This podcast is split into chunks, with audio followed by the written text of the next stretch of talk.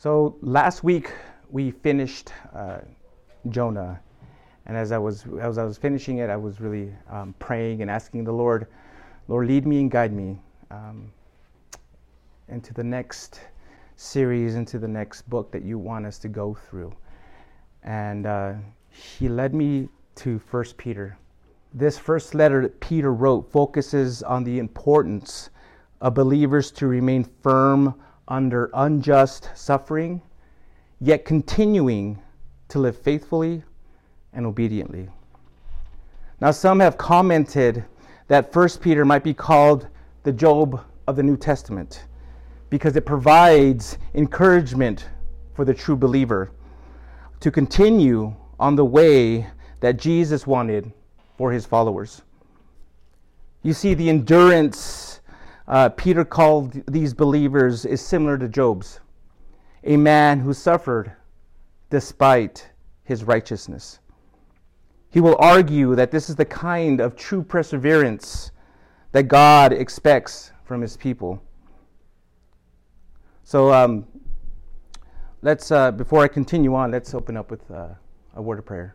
Uh, Heavenly Father, uh, thank you for this morning. I thank you for this time. I know that sometimes that Sundays can be really busy, can get hectic, you know, and in that hectic, uh, we, we forget again what it's all about. We forget that you know, our focus should be on you, that it's a time of rest, it's a time of Sabbath, Lord. And so I just, uh, I come before you now, Lord, and just ask you that you calm my spirit, Lord. You just, uh, um, and anybody else's that's maybe wound up right now, Lord. They just be able to get some, some rest now. Just relax at your feet and just hear from you, Lord. Lord, open our minds and our hearts to hear from you, Lord, in this uh, introduction that I'm about to give, Lord, that you help me to prepare. Lord, use this in a use this what we're going to study here in a mighty way so that when we come back the following week, Lord, uh, we'll be fully prepared to, to, to hear from you, Lord. Thank you for being so good and so wonderful. Bless everyone here. Keep us safe this morning. Fill this room with your spirit. Pray this in Jesus' name. Amen. Peter's intent of this letter is to encourage those who have, been, who have placed their faith in Jesus Christ to stand firm in a world that is often hostile to believers. You see, there was a time, and many of you may remember this. I know I barely do. But there was a time in America when a healthy family, when a healthy family unit was seen as the backbone of a strong society and even church attendance was encouraged. Unfortunately, again, things have changed. It's not that way anymore. Um, national, state, and local governments have used its judges, educational institutions, and the media to rep- misrepresent, ridicule, and even defame Bible believing Christians. Television, films, music, news outlets, and many social media sites are often promoting immoral behavior, drug and alcohol use, and even blasphemy. Christians today are looked down upon and reviewed as just ignorant religious zealots who are obstacles to social progress. Now, even though we may not be dealing with the same kind of persecutions others face around the world at this very moment. We're still hated and reviled simply for proclaiming the name of Jesus. So, the point of Peter's letter is that Christ gives hope in hurtful times. It's this hope and our trust in God's future promises that ought to give us the strength to endure whatever painful trials come our way. You see, when you set your hope on the future, it reveals your salvation, that your salvation comes from Jesus Christ, who bore your sins on the cross.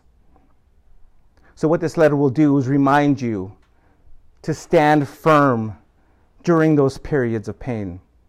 It'll encourage you to stand firm in a hostile, hostile world with faithfulness, holiness, and love.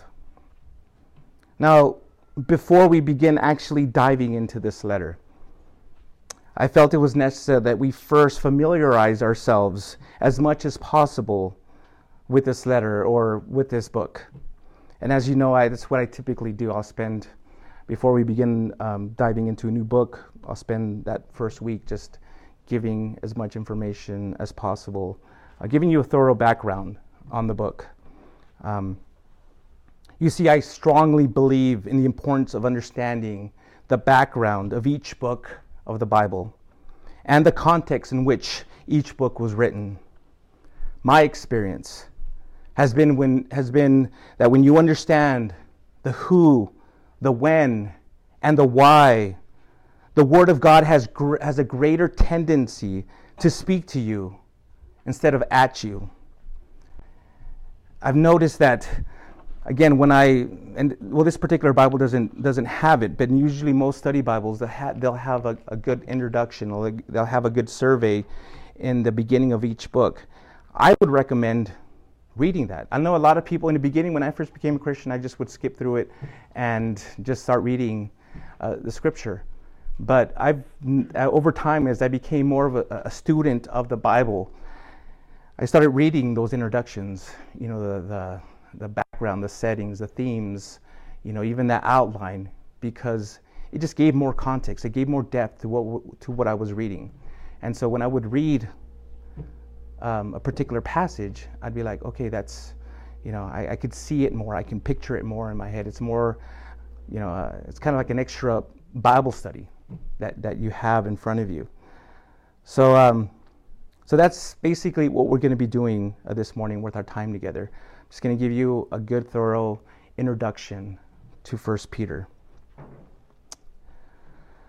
So, well, uh, I want to begin by sharing with you just some basic information about the author of this letter and when it was written. Now, though Peter identifies himself as the author in verse 1, he later mentions in verse in chapter 5 verse 12 that Silvanus is also associated with this letter. Now, in addition to Peter's statement there in verse 1, historically the early church was unanimous in recognizing this, bro- this book as an, as an authentic letter from Peter. 1 Peter 5:1 gives additional evidence that Peter himself wrote this book. For there the author calls himself a, wit- a witness to the sufferings of Christ. Such claim fits well with Peter's presence at Jesus' trial that are mentioned in the Gospels. Now, if this is the case again, it also means that 1 Peter 2.23 may be his recollection as an eyewitness. And there he says, when he was insulted, he did not insult in return. When he suffered, he did not threaten, but entrusted himself to the one who judges justly. Now, it's important to note that there are many similarities also in language and grammatical structures uh, and it, that are found between this book, First Peter, and the recorded messages of Peter in, in Acts. So not only that, but um, uh, with other evidence that I'm unable to mention here because of time, uh, most conservative modern scholars have concluded that Simon Peter, the disciple of Jesus Christ, indeed authored this letter. Now, who is this Silvanus that, that that was uh, who was this Silvanus that helped Peter compose this great letter of hope? Well, according to Acts 15, he was one of the chief men in the early church, as well as a prophet. He was also mentioned in Acts 16 when he accompanied Paul during his second missionary journey and worked closely with Paul and Timothy in establishing and strengthening many of the churches that were planted in that area. So Silvanus may have either scribed this letter for Paul or wrote this letter as, I mean, for Peter as Peter uh, spoke it, or he may have actually um, uh, written portions of it. When it comes to the date, First Peter was written. Uh, when it comes to the date that First Peter was written, two important factors must be considered. First, according to church tradition, Peter died around AD 67 or 68, or 67 to 68 AD.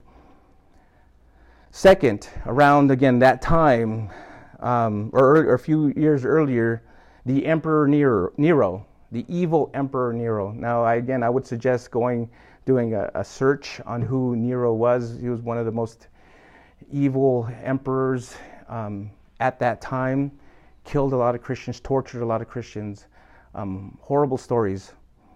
Well, you know, I'll get a little bit, maybe I'll mention it a little bit more in a bit, but apparently he's, he, there was a big fire in Rome and he blamed it on the Christians. He blamed it that it, that it was them that was trying to, to destroy Rome. And so that began more persecutions.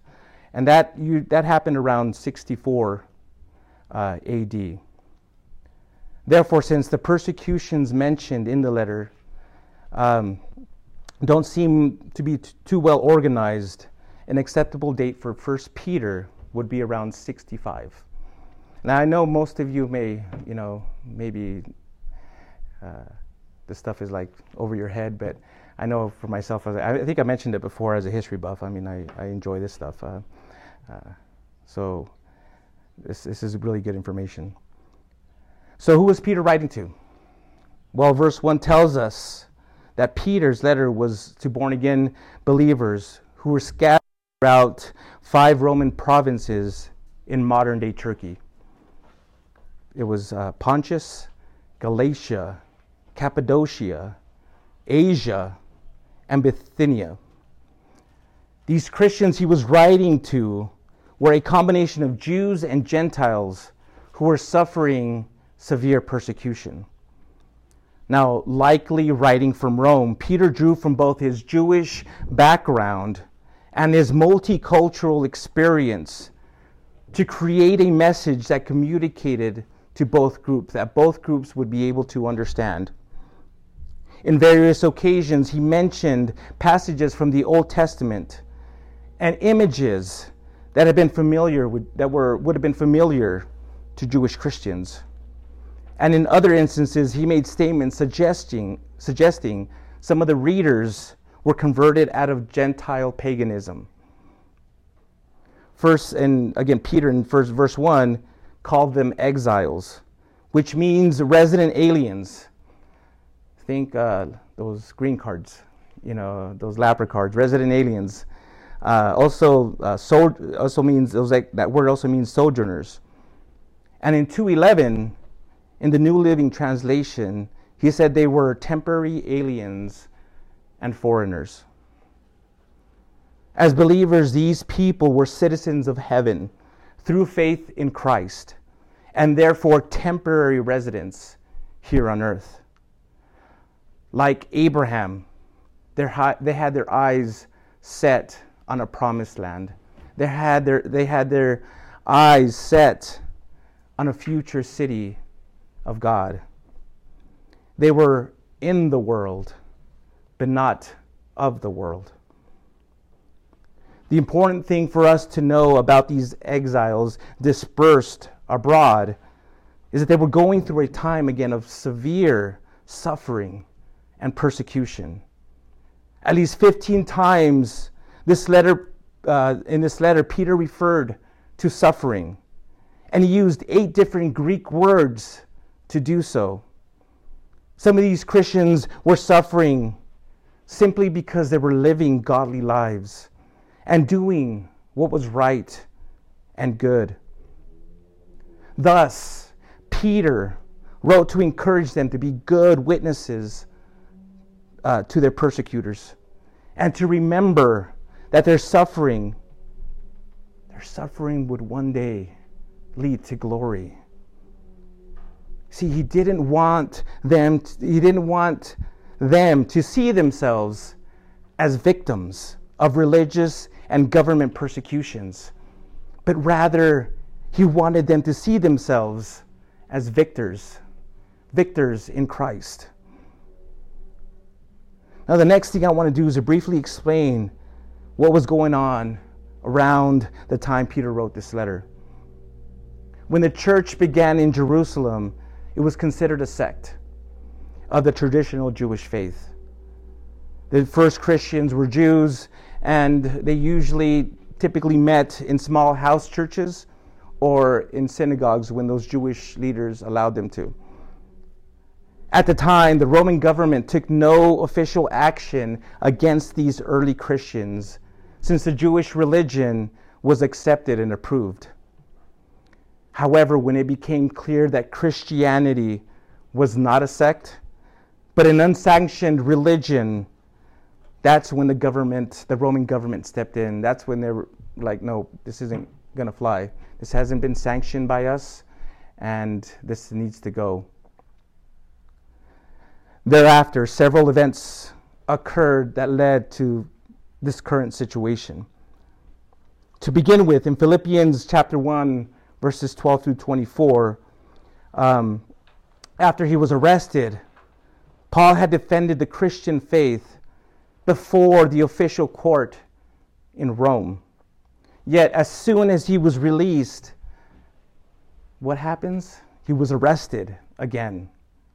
This second defense failed, and we later find out through uh, the letter in Timothy, or through his uh, letters, that he was later martyred. And as I mentioned earlier, second, the deranged Emperor Nero blamed the fire of Rome that happened in July 80, 64 on the Christians, using them as the scapegoat. Peter was probably writing from Rome about that time and was slain by Nero and had also who had also killed Paul. Nero's persecution of Christians at first it was just local. It was just small. But soon it spread throughout the entire empire. So, what Peter is attempting to do here is to prepare believers for a fiery trial that they were about to face when Christian persecution would become official, when it would become declared throughout the entire empire. Peter wrote to encourage suffering believers in Asia Minor to stand firm for Christ in the midst of the current coming persecution. He urged them to do so by focusing on their spiritual privileges and, more specifically, the place where their rights and privileges lay the next life. He hoped they'd understand that believers in Jesus are exiles and foreigners in this world and as pilgrims, they have no real right, rights or privileges. Inheritance rights, privileges, and justice for Christians really belong to another realm to which God has delivered believers heaven, our ultimate home. Now, I want to share some themes that you'll see throughout this book and then explain some um, Paul's main purpose for writing it, for writing this book. Now, so what are the main themes in this book? Well, as we go through this, this, and, and again, you can either call it a book or a letter. Officially, it's it's known as a letter, but many uh, people will also call it a book, which is acceptable. Um, four major themes in this letter will emerge. Theme one: the reality of suffering. Theme two, the holiness of life. Theme three, the grace of God. Theme four, the hope of a future glory. Now, if I were to point to one verse that I believe would be that I would that I believe or I would consider the main theme of this letter, it would be in chapter 5, verse 10.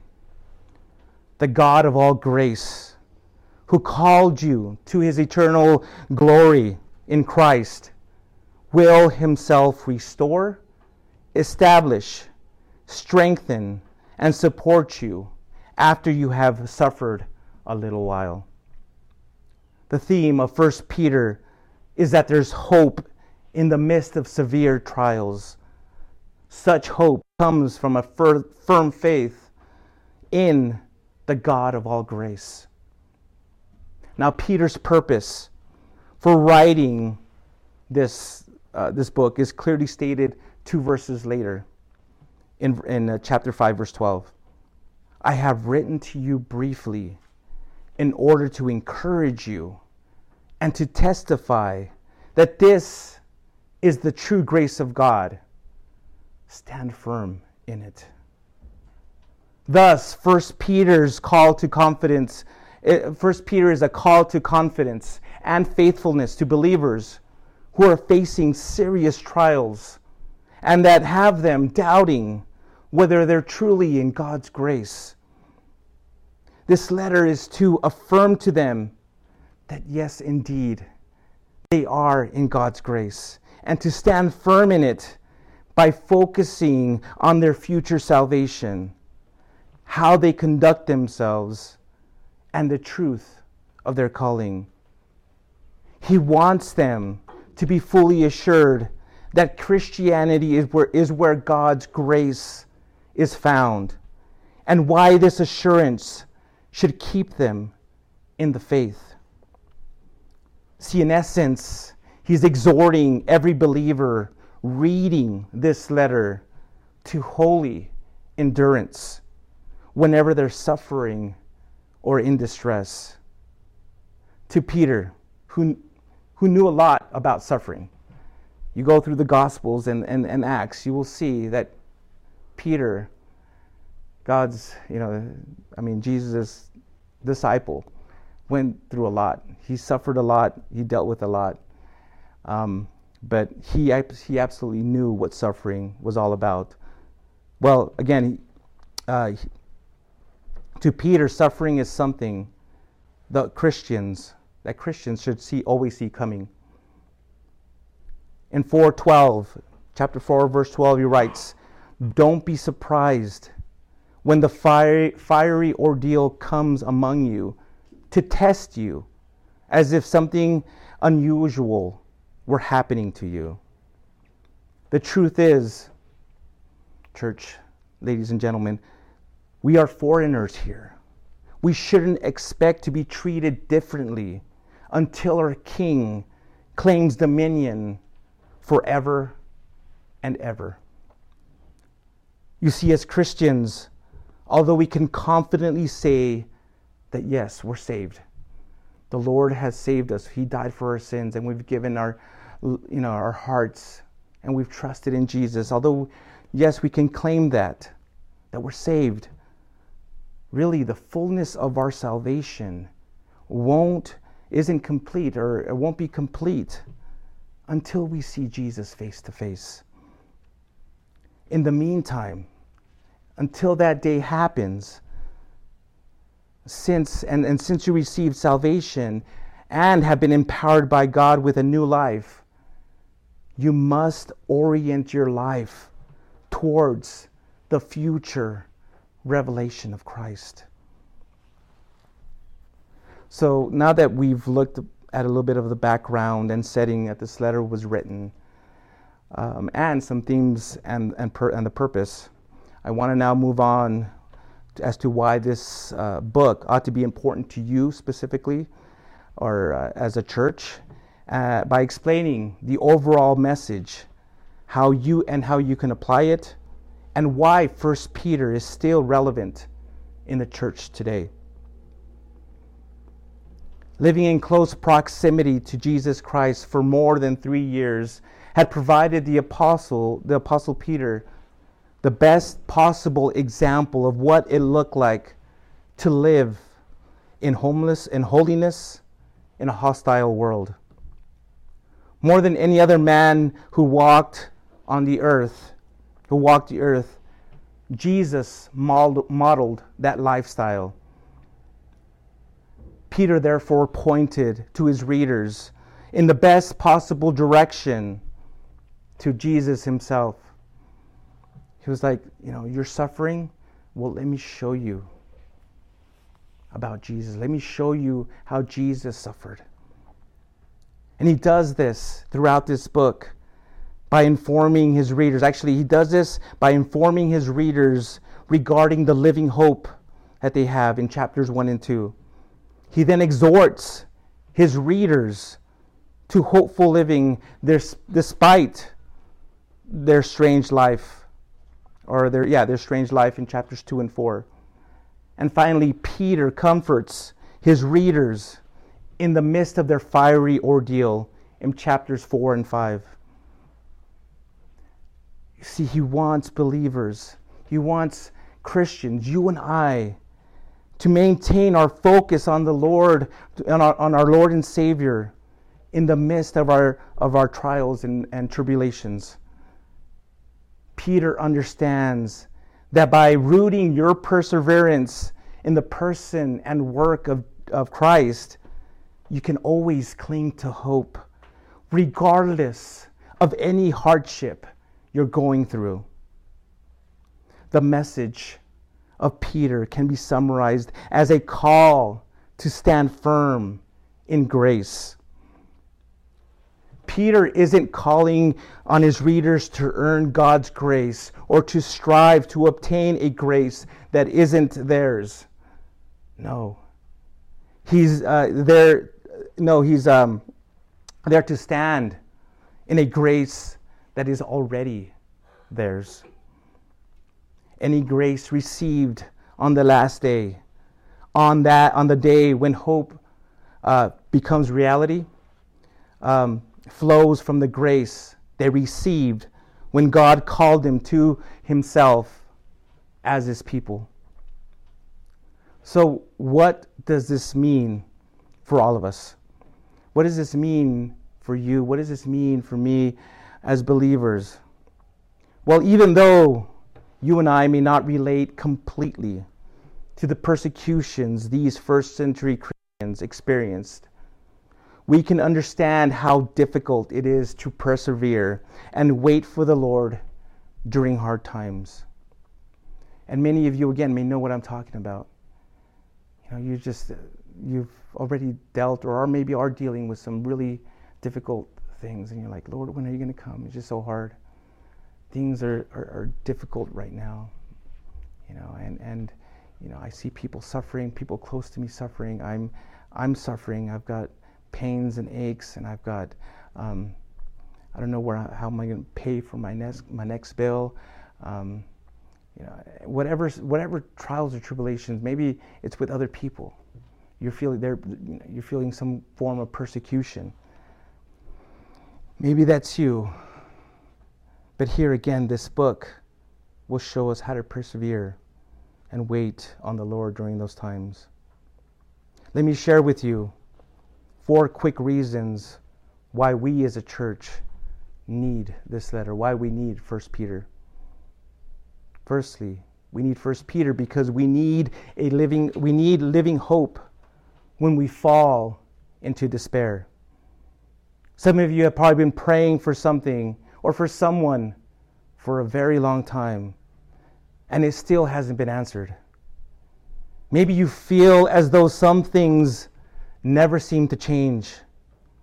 Maybe you feel like you're paralyzed with your circumstances, pushed into a corner, leaving you confused and discouraged. Despair can easily steal your joy and make you feel ineffective and fruitless in your faith. All of us can use some hope not just to survive, not just to survive or just to make it, but hope that helps us thrive and grow in the midst of our circumstances.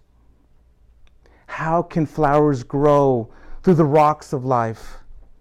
How can you find triumph in the midst of tragedy? This was Peter's desire for the believers he was writing to. How do you cultivate this living hope? How do you claim it for our lives or for your life? Here in this book, we'll look at that. We'll be reading about that. He'll be showing us. Secondly, we need First Peter because we need to know what perseverance looks like. Usually when we're going through trials, we often we're often told, you know what, hang in there. It will all work out in the end. Everything's going to be okay. Don't worry about it. Be strong.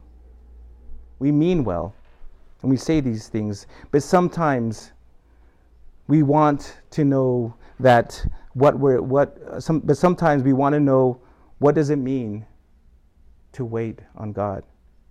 What does it mean and look like to persevere in the midst in the midst of suffering? What does it mean in all our relationships inside and outside the church? Well, again, this book will help us with that. Thirdly, we need First Peter because we need to know, that no matter how big our suffering, um, how big our suffering is, that Jesus is even bigger. Unfortunately, it's easier to collapse under the strain, under that strain, than to endure. It's easier to stop serving the Lord, to look at our circumstances and throw a pity party, than to rise triumphantly and realize that we are worshiping the same God who took the worst of mankind uh, in his took the worst of mankind in history and turned it around to make it the greatest demonstration of grace and love this world has ever seen. I want to show you one quick verse in your Bible. So if you have it with you, uh, turn to uh, Philippians. Philippians chapter 3, verse 10. Paul writes, My goal is to know him and the power of his resurrection and the fellowship of his suffering, being conformed to his death. There, Paul says that all he wants to know is Christ and the power of his resurrection.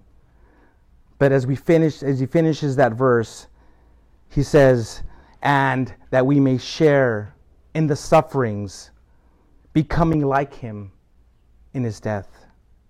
Paul says here that part of, part of knowing Christ is not just about having power, but also partaking in the Lord's suffering.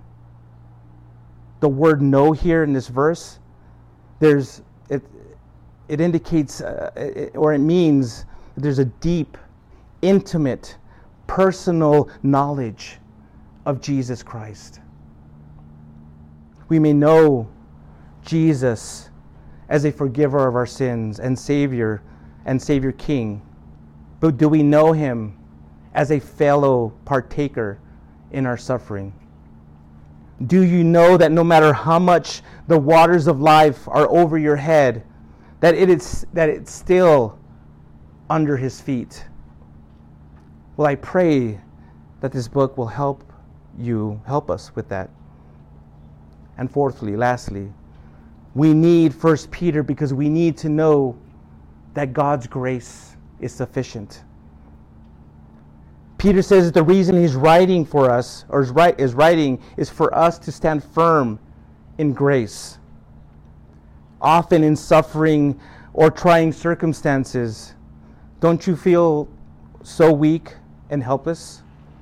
in this book, we will find out, or we'll find how God's grace will give you courage. Other times, we feel like we need to step in and make the change. We often take matters into our own hands.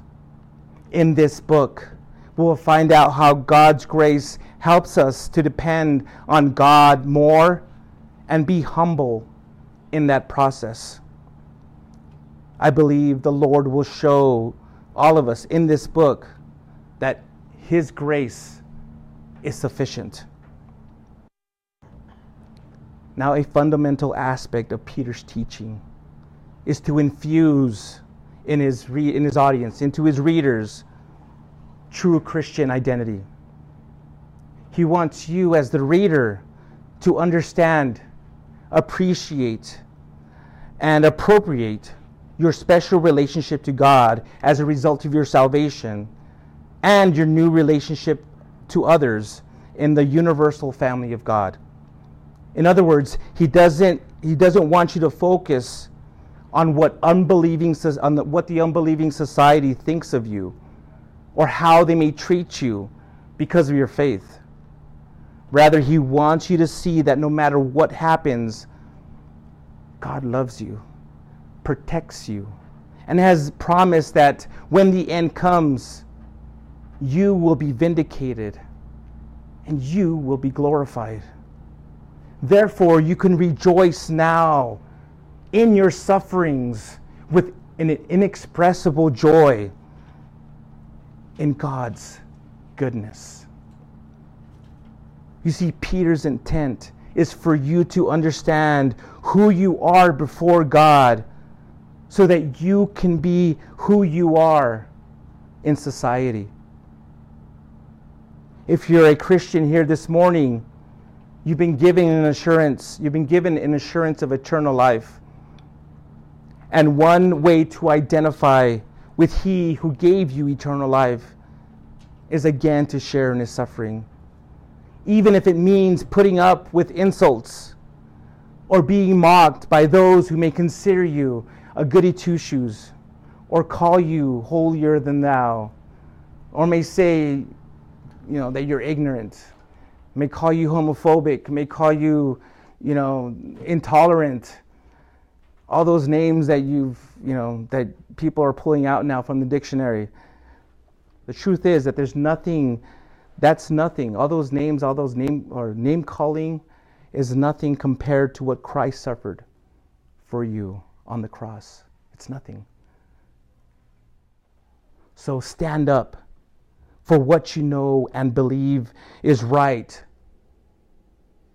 Stand up for it. Don't cower. Don't feel ashamed. Stand up for what you believe is right. And rejoice when the world at, and Satan aim to hurt you. Like, bring it on. You know, Christ has already given me the victory. You can bring it on, but I, you know, I'm not going to let you get to me. I know where my strength lies. I know where my faith lies, and I know that Jesus, in the end, Jesus is going to win. It's just a matter of changing your perspective, changing the way you think, changing the way you see the world. When you stop, again, allowing yourself to become a victim and just uh, and see yourself again as the victor, as the being victorious everything changes. And that's again what, what we're going to see throughout this book.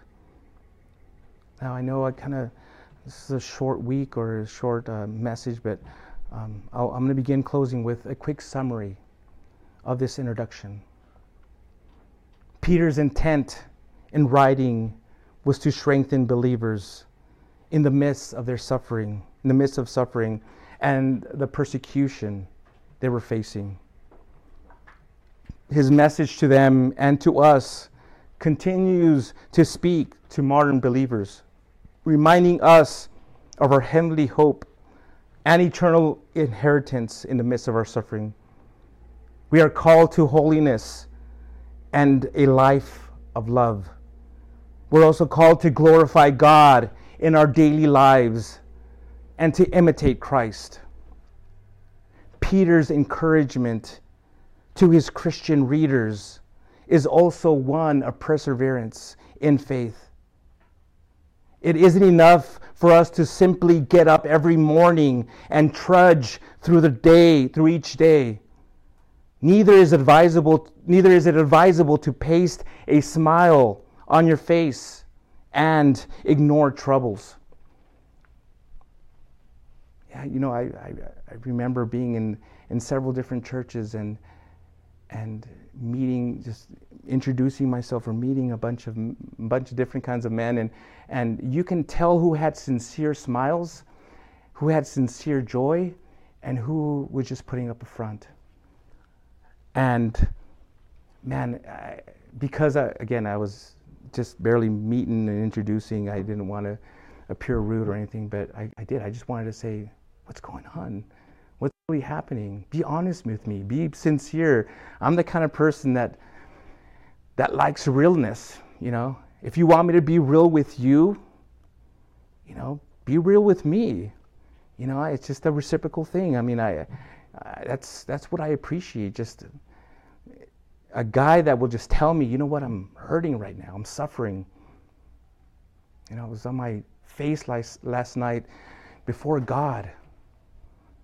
And I was crying my eyes out. That touches me. That, you know, I'm like, oh, brother, you know, I just want to just embrace that brother and just say, hey, let's pray. You know, let's, let me encourage you with words, with, with prayer, with the Word of God. You know, there's nothing I can do for people who are just fake. Have that fake smile. I don't know. I don't know what's going on. If you don't tell me, the lesson of First Peter is to push through the troubles and hardships of life while walking in holiness and hope as people of faith. So here's what Warren Wiersbe said, or I'm, I'm sorry, not Warren Wiersbe, Chuck Swindoll said. He said, Press on. It's in the darkest times that our collective light shines the brightest. Let's close with a word of prayer. Heavenly Father, we look forward to really doing a deep dive into First Peter, the words that you gave First Peter or Peter to write. We're looking forward to gaining wisdom, gaining understanding, being strengthened. Lord, all of us have dealt with different kinds of trials hardships. Some of us have gone already past them and are now walking um, in a better relationship with you as a result. Some of us are going through them and we see no, we don't see the light at the end of the tunnel, Lord. And for those people, Lord, I, I pray that they hold on to you and that they remember that there is a light at the end. There is um, a bright sun behind those heavy clouds. That you are there, and that if they endure, that they will come out stronger. They will come out um, more equipped. They will come out in love with you even more, Lord. Lord, I pray for everyone here that's going through that difficult time, Lord. Show them, encourage them, strengthen them, Lord. If there's anyone out there that is listening or watching and hasn't surrendered their lives to Jesus Christ, is going through maybe a difficult time and you've looked around, you've tried different answers, tried to look for different answers in different ways, and haven't sought them, haven't found any comfort.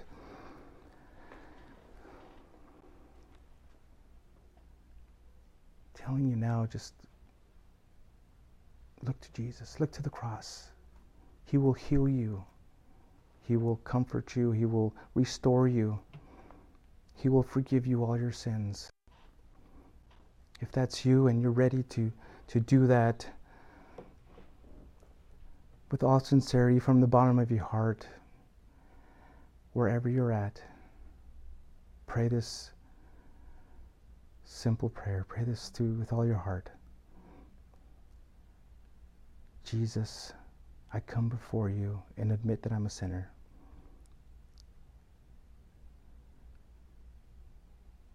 I believe that you died on the cross for my sins.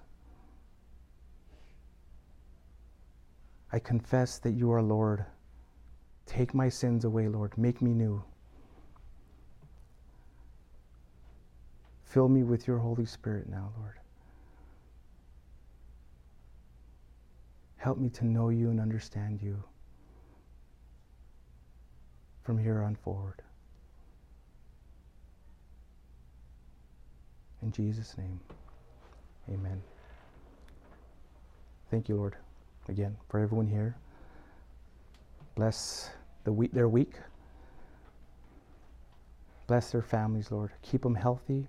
Anybody that is sick or dealing with um, something difficult, Lord, I pray for them as well, Lord.